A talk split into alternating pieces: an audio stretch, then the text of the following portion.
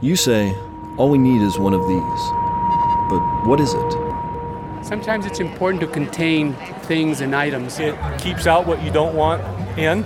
keep out unwanted. Separates people and it separates families. It divides people. People don't not want to mix with others. To me, it symbolizes death. What shouldn't be there? We take them for granted. We've been making them forever. The Chinese got us off to a great start. Hadrian gave one a shot, but it was pretty third rate. Isolate yourself. Privacy is a good thing sometimes. Keeps out the elements. You know, it keeps you safe. I, I think protection. Can't see the other side. You know, you're kind of sitting there wondering what's over there right now. It's just an architectural feature. It hurts when you run into them. Some people wail about them, some wail on them.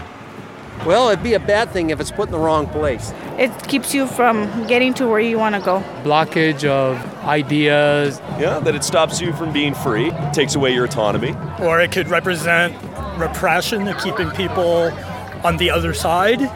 It creates a sense of them and us. Eh, At, at this juncture, th- they're they're definitely a bad thing, a negative thing. You know. There have been plenty of others physical, mental, symbolic, metaphorical. They're the common denominator between the rock of Pink Floyd and the rollover of the Maginot Line. You're probably surrounded by them right now. You can go around it or knock it down. Something you can't get past, something needs to be knocked down sometimes. They crumble. Well, generally they don't work. Gen- generally, they don't work. but it could symbolize, you know, that freedom when it came down. It suggests that we aren't all one people, but we are. You say all we need is one of these. But where would you put it?